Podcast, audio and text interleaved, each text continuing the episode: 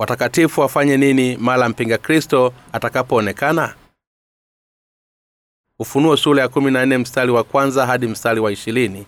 Ili kumshinda mpinga kristo mara atakapoonekana muda si mrefu toka sasa basi imewapasa watakatifu kujiandaa kuuawa na kufia dini kwa imani yao katika bwana. Ili kuweza kufanya hivyo ni lazima wafahamu vizuri kuhusiana na mpango mwovu ambao mpinga kristo ataileta hapa duniani. Ni baada ya kuifahamu mipango hiyo ndipo watakatifu watakapoweza kusimama kinyume naye na kumshinda kwa imani. Shetani atajaribu kuziangamiza imani ya wakristo kwa kuwafanya watu waipokee alama ya jina lake au namba yake. Sababu inayomfanya ajaribu kuiharibu imani ya wakristo ni kwa sababu anasimama kinyume na mungu na kwa hiyo analenga kuishusha imani ya wenye haki na lengo lake kuu ni kuwazuia watu wasiweze kupokea ondoleo la dhambi zao kwa kuamini injili ya maji na roho. Mpinga kristo atawageuza watu na kuwafanya watumishi wake na kuwafanya wasimame kinyume na mungu. Hivyo mpinga kristo na watumishi wake wataokuwa wamebaki katika ulimwengu huu watapokea adhabu kubwa na mapigo wenye haki ni lazima waishi maisha yao ya kiimani hali wakiwa na uelewa sahihi wa mapigo mabakuli saba ambayo mungu atayamimina kwa madai zake kama vile mungu alivyosema katika kumbukumbu la torati sura ya 32 mstari wa 35 kiasi ni changu mimi na kulipa. Mungu atalipa kisasi kwa ajili ya vifo vya watoto wake. Kwa hivyo ni lazima tuilinde imani yetu na kisha kuishi maisha ya ushindi baada ya kuzidiwa na hasila na kisha kufanya matendo ya hasila. Watakatifu ni lazima wapambane dhidi ya mpinga kristo hali wakiamini ukweli kwamba mungu atawaangamiza wale wote watakaosalia katika dunia hii baada ya wao kuuawa na kufia dini. Neno la kweli ambalo halipaswi kamwe kusahauliwa kile ambacho watu wote waliopokea ondoleo la dhambi wanapaswa kukikumbuka. Ni ukweli kwamba watakatifu wasio na dhambi ndio watakaofufuliwa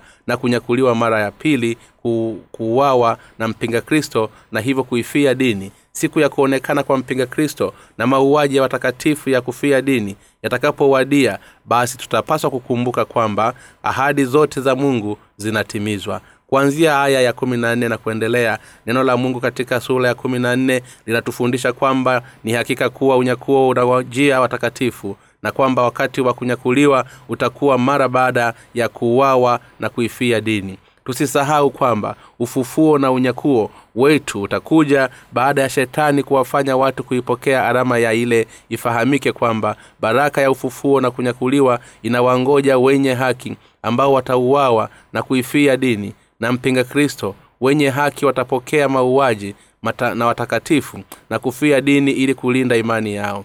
Hii ni kwa sababu watakataa kuipokea alama ya shetani. Hivyo wenye haki wafia dini watapokea thawabu yao kulingana na kazi yao hapa duniani. Kisha wataongezewa utukufu wa mungu. Mara utakapowana utakapo watakatifu wenzao na watumishi wakiuawa kuifia dini ili kuilinda imani yao usiomboreze na kusakasilika badala yake watakatifu wote wanapaswa kumshukuru mungu na kumpatia utukufu kwa kuwaruhusu kuifia ifaini ili kuilinda imani yao. Maana mara baada ya kuifia dini wafia dini watafufuliwa katika miili mitakatifu kisha kunyakuliwa na bwana mapigo ya mabakuli saba yaliyoandaliwa kwa ajili ya wale wanaosimama kinyume na mungu. Ni yapi? Aya ya kumi na tisa inasema malaika yule akatupa muundu wake hata nchi akachuma mzabibu wa nchi akazitupa zabibu katika shinikizo hilo kubwa la ghadhabu ya mungu. Wale ambao watakuwa wamesimama kinyume na upendo wa mungu ni hakika kwamba wamepangiwa kupokea mapigo ya mungu na kutisha mara baada ya mauaji ya wafia dini hii ni kwa sababu walipokuwa hapa duniani walikataa kuipokea injili ya maji na roho iliyotolewa kwa bwana katika mioyo yao na badala yake wakasimama kinyume na injili hii. Hawa ndio wale waliofanyika kuwa maadui wa mungu kwa kutoamini katika wokovu wa yesu kristo aliyekuja kwa damu na maji ili waokolewe toka katika dhambi. Ni lazima wapokee siyo tu mapigo ya mabakuli saba yatakayomiminwa na mungu bali pia wanapaswa kupokea adhabu ya kutisha ya kuzimu milele haya ni mapigo saba ambayo mungu atayaleta kwa wale ambao hawajanyakuliwa na bwana. Baada ya mauaji ya watakatifu mungu tena bila huluma atayashusha mapigo ya mabakuli saba ambayo atakuwa ameyaandaa kwa wale ambao kwa kutoshiriki katika unyakuo watakuwa wamebakia hapa duniani kama watumwa wa shetani huku wakiendelea kuukufuru utukufu wa mungu. Ni kwa nini mungu atawafanya wenye haki kuuawa na kufia dini ni kwa sababu kama wenye haki wangelibakia katika dunia hii pamoja na wale ambao hawajazaliwa tena upya mungu angelishindwa kuyashusha mapigo yake na mabakuli saba wakati utakapokuwa umewadia. Na kwa kuwa mungu awapenda wenye haki anawaruhusu kuifia dini kwamba kuungana naye katika utukufu wake. Hii ndiyo sababu mungu atawafanya wenye haki kuifia dini kabla ya kuyatelemsha mapigo ya mabakuli saba. Na baada ya kuwafufua na kuyanyakuwa wenye haki waliofia dini. Hapo ndipo mungu atakapomimina mapigo haya duniani kwa uhuru. Mapigo haya ya mabakuli saba ni mapigo ya mwisho ambayo mungu anayaleta kwa wanadamu katika dunia hii. Ufalume wa milenia na mamlaka ya watakatifu kipindi cha ufalume wa milenia kitaanza wakati bwana pamoja na watakatifu wake watakaposhuka hapa duniani tena. Matayo sura ya tano mstari wa tano inatueleza kwamba heli wenye upole maana watairithi nchi. Wakati bwana anaporudi katika dunia hii pamoja na watakatifu neno la zaburi thelathini na saba na ishirina tisa kwamba yenye haki watairithi nchi litakuwa limetimizwa hivyo bwana wakati atakaposhuka hapa duniani pamoja na watakatifu wote bwana atawapatia mamlaka ya kuifanya dunia hii kuwa mali yao. Wakati huu bwana atawapatia mamlaka ya kutawala juu ya mji kumi na wengine mji mitano zaidi. Bwana atatufanyia ulimwengu huu pamoja na vitu vyote vilivyomo ndani yake kuwa vipya kaisha atawafanya watakatifu kutawala pamoja naye kwa miaka elfu moja na baadaye. Sasa ni tumaini gani ambalo watalifufua na kipindi hiki? Wanapaswa kuishi nalo. Wanapaswa kuishi hali wakitumainia siku ambayo ufalume wa kristo utakuwa umejengwa hapa duniani. Wakati ufalume wa bwana utakapokuja hapa duniani amani furaha na baraka zitatoka katika utawala wake. Zitakuja juu ya dunia hii. Ukweli ni kwamba kuishi chini ya utawala wa bwana kutata, kutatufanya tusipungukiwe na kitu chochote. Na hivyo tutaishi katika neema yake na ukamilifu wakati ufalume wa bwana utakapowadia. Katika tumaini hili matumaini yote ya ndoto za wenye haki zitatimizwa baada ya kuishi katika dunia hii kwa miaka elfu moja. Basi hapo ndipo wenye haki watakapoingia katika ufalume wa mbinguni. Lele lakini wale waliosimama kinyume na mungu watatupwa katika ziwa la moto la milele na kibeliti watateseka milele na hawatapumzika mchana na usiku hivyo wenye haki ni lazima waishi kwa matumaini hali wakisubiri siku ya bwana. Wenye haki wote wanapaswa kukumbuka kwamba mauaji ya kufia dini ufufuo unyakuo na uzima wa milele ni vyao. Naomba ulishike hili neno la kweli na tumaini lililosikika kwa uthabiti wote wenye haki wataendelea kuishi hali wakihubiri injili ya maji na roho kisha kuliweka tumaini lao katika ufalume wa mbinguni hadi siku ambayo bwana atarejea. Wenye haki wana mamlaka ya kuishi milele katika ufalume wa mungu na wana mamlaka ya kuihubiri injili ya maji na roho katika dunia hii. Watakatifu wanaoishi katika kipindi hiki cha giza wanapaswa kufanya nini ni dhahiri kwamba kipindi hiki ni kipindi cha giza na ni kipindi ambacho kinaendelea kuwa vigumu sana kuishi ndani yake. Hivyo ni lazima tuihubiri injili ya maji na roho kwa kwenye dhambi kisha kuwaleta wenye haki. Ni lazima waueneze upendo wa mungu na ondoleo la dhambi zao lililopitikana kupitia injili ya maji na roho iliyotolewa na yesu kristo katika ulimwengu mzima. Hili ni jambo ambalo watakatifu wanapaswa kulifanya ikiwa watakatifu wataipoteza fursa hii basi ni hakika kwamba fursa hii hawataipata tena kwa kuwa mwisho wa ulimwengu huu hauko mbali sana. Basi tunapaswa kuihubiri injili ya maji na roho zaidi na kisha kuzileta nafsi zilizopotea kwa kupitia tumaini la ufalume wa mungu. Hili ni jambo jema ambalo wenye haki wanapaswa kulifanya katika ulimwengu huu wa sasa kuna watu wengi ambao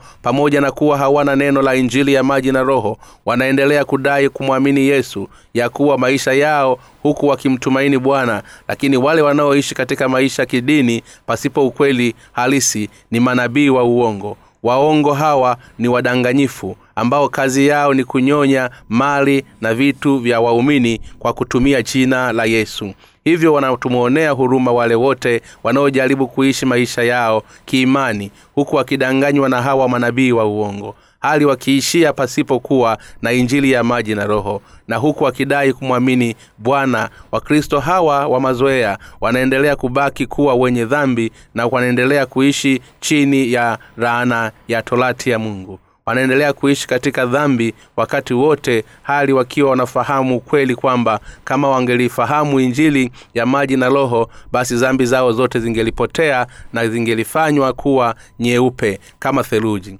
na hasa kwa sababu hiyo wangelipewa roho mtakatifu kama karama. Lakini kinyume chake watumishi wa mungu wanaoamini katika injili ya maji na roho wanaendelea kuishi kwa amani. Watumishi wa mungu na watu wake wanaifurahia injili ya maji na roho. Wanashuhudia hivi bwana yesu amezifanya dhambi zote ulimwenguni kutoweka kwa kuzichukua dhambi za ulimwengu katika mwili wake mara moja kwa ubatizo wake toka katika yohana na kuhukumiwa kwa ajili ya dhambi hizo msalabani. Ninapouumini uokovu huu na upatanisho wa dhambi zangu zote ambazo zilikuwa zikinielemea zilizoweka sasa nimefanyika kuwa mwenye haki.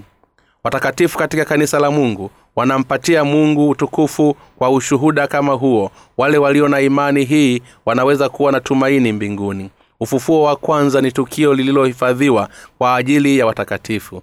Hii punde bwana atarejea hapa duniani. Muda mfupi tangu sasa mtu mmoja ambaye atakuwa ni mpinga kristo ataonekana na kisha kuiweka chapa yake katika mikono ya kulia na katika vipaji vya nyuso vya watu wangi hakuwa tu. Wakati huu utakapowadia utapaswa kutambua kwamba ujio wa mara ya pili wa bwana pamoja na mauaji ya wafia dini ufufuo na unyakuo vitakuwa vimekaribia. Siku kama hiyo na saa kama hiyo itakapowadia basi unapaswa kutambua kuwa itakuwa ni siku ya, kufu, ya furaha kwa watakatifu. Lakini kwa wenye dhambi ambao hawajazaliwa tena upya itakuwa ni siku ya hukumu ya dhambi zao watakatifu wote watafufuliwa mara baada ya kufia dini kisha watajiunga katika chakula cha harusi ya mwana kondoo pamoja na bwana. Wakati wewe na mimi nitakapouawa na kufia dini wakati huo muda sio mrefu miili yetu itafufuliwa na kunyakuliwa. Haijalishi kitakachokuwa kimetokea